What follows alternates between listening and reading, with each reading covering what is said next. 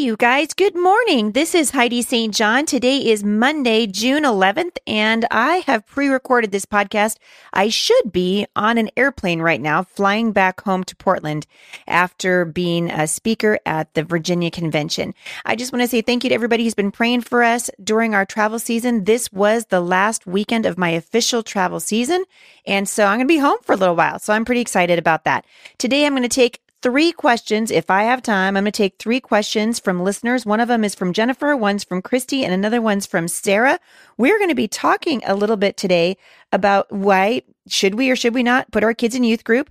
And then I had another question about boycotting and another question about homeschooling special needs kids. We'll see how much I can fit into the next 20 minutes. But in any case, I hope you guys are blessed. Stick around. I think you're going to be encouraged.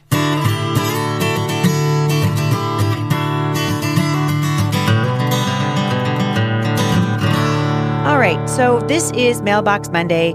It's one of my favorite days here at the podcast because I get to answer your questions. If you have questions that you would like to see addressed at the podcast, please send them to me, podcast at thebusymom.com. You have to put Mailbox Monday, nothing else, no smiley faces, no emoticons, no none of nothing about your topic. You need to put mailbox monday in the subject line and that way it'll be sure to filter into the right inbox. It can take us a couple of months to get to a question or if we feel like it is something that we need to answer immediately or it's something that's typically happening in the culture that parents are asking me about over and over we might bump your question to the top of the list. At any rate, I hope you guys will be encouraged and uh, help me out by sending me questions uh, so we have things to talk about here at Mailbox Monday. Let's just dig right into the first one. So Christy, my friend, she asked a couple of questions. I'm going to take on the first one and the second one for her because it came in one email. I'm not going to spend a whole lot of time on the first part of her question. I kind of want to camp out on the second part. But the first part, she said, Heidi, do you feel it's okay for someone to attend a church where they disagree with some of the theology? So, for example, she said that she attends a Baptist church, but she grew up Nazarene. And she's been taking their membership classes and she's not sure if she should become a member. So, a couple of things. Um, she asked me my thoughts on this. So, here, there are some deal breakers right in theology so there are which i would call doctrine so, so there's doctrinal differences so some of us believe in um in uh, baptizing babies and some of us don't do i think that's a deal breaker I don't think so. I mean, I think we're agreeing on, we need to agree on, on issues of salvation and issues of sin and issues of repentance, who God is, what is his role in our life. But I know a lot of really amazing people that attend a denomination that I do not attend. For example, I have friends that attend Calvary Chapel and friends who are Baptist and friends who are Pentecostal and friends who are in Nazarene churches. And we have differences, slight differences of interpretation of scripture, which is what makes those denominations different, right? But there's a big difference between attending. In fact, I would say if you attend a Baptist church that doesn't hold to the authority of Scripture, you got a way bigger problem than if you attend uh, a Nazarene church, right? That puts an emphasis on the holiness movement or whatever it is they're doing. You see what I'm saying? So we need to know A, where is the church getting their doctrine from? And B, I wanted to encourage you, Christy, if this is something you're struggling with, go to the pastor of the church that you're in because it sounds to me like you love the people and you love the church, but you've got some questions and some hesitations about some of the things, some of the doctrinal things that the church believes. And so I think if you can't reconcile that in your heart, and if it's just going to keep bugging you, you're probably going to have to go to church someplace else. But it sounds like you don't want to. And so I would say go to the pastor, talk to him, say, Hey, this is how, this is what I grew up in. This is what we believe. Can you show me why you believe what you believe and why what I grew up in you disagree with. I think have those open conversations. They're conversations that need to be had. There's a big difference between a church that preaches salvation and repentance according to the word of God and a, and a church, for example, that would teach that there is no such thing as, he- as hell and that there are more than one way to heaven. Those are theological differences that we can't, uh, that's a bridge we can't, we can't cross right? And so it's the same thing when we talk about sexual sin. Like you're not going to see me encourage somebody to go to a church that would marry uh, gay people. Why? Because God says don't live in homosexual sin.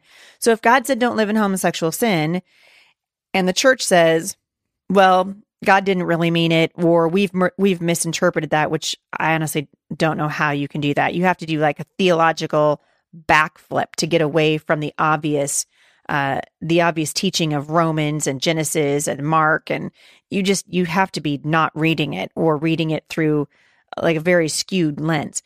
And so I wouldn't encourage anybody to go to a church like that. Why? Because they're teaching a false gospel. It's different uh, to me than uh, than disagreeing over things that don't carry with them eternal significance. Right? God says we're not supposed to live in unrepentant sin. Right? But the differences between the the the Pentecostals and the Baptists, for example, or the Charismatics and uh, people who grew up in a more traditional a less demonstrative denomination. Those are just things that we just have to go, you know what, maybe I can live with it, maybe I can't. I always tell people I'm a recovering uh, I'm a recovering Baptist. what I mean by that is I grew up in a Baptist church and actually left the Baptist church. Um, and as I, as my husband and I got, were married a little bit longer, we ended up in a, a pretty charismatic Calvary chapel, which, uh, I, I was sort of introduced to the charismatic movement. I can remember, oh my goodness, I remember the very first time I raised my hands in church. And I thought I was actually in my Baptist church when this happened. And I remember thinking, everybody's staring at me. everybody's looking. And now I can't worship without raising my hands. Right? It's it's just my way of saying, Lord, I'm all of me belongs to all of you. I worship you, I praise you, I love you. So sometimes it has to do with comfort level. And uh, but you you have to know there are things that that are there are deal breakers and the things that are not deal breakers. And so it doesn't sound to me, Christy, like this is the deal breaker. I, I say go talk to your pastor. The next question is sort of connected to the first one. Uh, the church is a small family church, and the children sit in services with their parents, and there aren't any programs for teens or kids. Uh, the church does most of the activities as a church family, with the exception of Kids Bible Club for kids uh, under age 11. Do you feel it's important for teens to be part of a teen youth group? Um, I have a family that feels it's very important. However, we have seen some bad experiences with our youth groups and we're just not sure if it's necessary. My kids have friends that are active in other areas, and my husband and I spend time leading them in the word. Is youth group necessary? Wow. So, Christy, first of all, kudos to you for being willing to ask such an important question. This is a hot topic because good people can disagree on it. And I I have seen youth group done really good and I've seen it done really really really bad. And so if you ask me if youth group is necessary, if that's the question, I'm going to say no.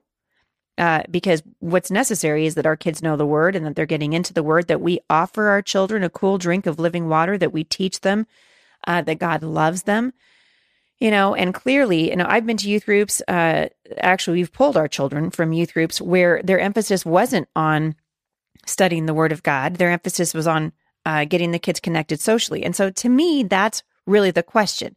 So why are we sending our kids to youth group? If and and what kind of youth group do we want our kids to go to if we decide that that's an okay thing? So in our family, we make that decision based on what what are the core values of the church and of the youth group. And I've seen some really awesome youth groups where they're actually teaching these kids to go deeper. They're walking them through uh, the tough things that are happening in the culture and they're teaching them how to see things from God's perspective and how to look into the word of God. And if that's the youth group and you've got adults around there who are shepherding those children correctly, I see no, no, no tr- trouble with that at all. Um, I think your question is youth group necessary? Uh, I don't know that that should be the question. I think the question should be uh, n- not whether or not youth group is necessary because it's not. The question is, um, do do do your kids want to attend youth group? And if they do, or if you feel like that's something that would be good for them, what kind of a youth group are they attending?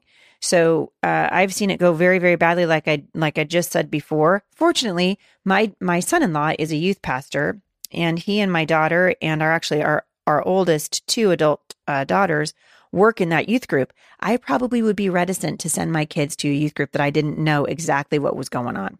What are you guys going to be talking about? Are you going to be teaching my kids the Word of God, or are we just going to be doing water balloon games and uh, talking about the latest pop music? Right. So um, let them have, I mean, good grief. I hope my kids are having fun when they go to youth group. And I also hope that they're learning about the Lord Jesus and they're growing in their relationship with Him. And so, in that aspect, I think it's good. So uh, I wouldn't do it if it was if I felt it was a waste of time, or if I felt for sure if I felt like it was having a detrimental effect on my kids. And we've been parents long enough to have seen all of those scenarios play out. And so my encouragement to you would be get to know your youth pastor and ask them, what are you guys doing at youth group? Um, and see what they're doing. Hopefully they're having fun with their kids and they're getting them excited about walking in right relationship with the Lord. So to me, that's that's kind of where uh, where where the line is drawn. All right. Next question comes from Jennifer. And Jennifer said, Hey, Heidi, I've been following you for a long time. I saw that you boycotted Target. I don't hear you talk about it anymore. Are you still boycotting? All right. So this question always bums out my daughter because she loves her some Target. And actually, I do too. And I got to tell you, I miss Target. But here's the thing. Uh, in in the culture, we have the opportunity to support or not support something based on where we spend our money. And I have I have rarely darkened the door of Target since their decision to say that their bathrooms could be open to anybody for any reason at any time. Uh, many of you know I there was a, a, a child abuser and actually a man who spent time in prison uh, in my family, and I am not a fan of companies and organizations uh, collectively losing their minds and being willing to make their children vulnerable to abuse and attack because they want to push a social agenda. And unless and until I see Target come back and apologize for that, I'm not going to go shopping there. Have I been shopping there in the last year? Yes, I have. Usually because uh, I find myself in a town or a city and I forgot shoes or I forgot deodorant. There's no place else to go. And whenever I go in, I'm always like, oh, I miss you, Target. Come on. Uh, but I would love to see them issue a public apology and change their bathroom policy, honestly. Uh, and it's not because I'm angry at the gay community. It's because I don't understand why we can't use common sense. If if this is important to Target, then Target should put in gender neutral bathrooms. They should not say we are going to open up our women's bathrooms to any man who decides he wants to be a woman on that particular day. That to me is lunacy. It's dangerous, and I'm not going to support them with my money. Now, then the next the next question, the obvious question is what about Starbucks? What about Disneyland? What about, I mean, there's so many companies that basically have wicked people at the helm of those companies or those organizations. And do I patronize them? Yes. I, we live here. Do I buy Tide detergent? Yes. Uh, but if when Tide comes out and says something that is completely off the rails, like what Target did, I'm going to try as hard as I can to quit buying Tide. I don't want to support a company like that if I know that they've come out and made a dangerous policy. So to me, there it's a difference between having a dangerous ideology or a sinful ideology, which I, we could argue is everywhere in the culture, and a company actually coming out and saying, I'm going to make your child unsafe because I want to push a social agenda. Do you guys understand what I'm saying? Do you understand the difference? So to me, that is the difference. That is the big that's the big brouhaha. And so that's why I haven't been shopping at Target. And speaking of boycotts, uh, this was this was a great time to to answer this question because I just I was notified. So I am a part of something called Citizen Go. It's basically uh, a news organization that is Christian based, and they kind of they let people know what's going down in the culture. And last week, I got an email from Citizen Go talking about a boycott that they are asking parents to do of J. Crew. Well, I love J. Crew. Actually, their um, one of their shirts is one of my favorite shirts, and I I'll get it in every every color. But here's this is a bummer. So June is here, right? And that means that we're celebrating. Uh, well, I'm not, but that means that a lot of companies are celebrating Gay Pride Month, and these celebrations are in full swing and and we're seeing it all because I travel. We're seeing it all over the country: rainbow banners in storefronts, entire downtown areas that are shut down for pride parades, which, by the way, are funded by corporations like Bank of America and Uber, and uh, and it's it's sad. And I think this month of celebrating what God says is sin should deeply sadden us, and we should be in prayer about it, in prayer for our country, and praying for uh, those who are trapped in sexually destructive lifestyles.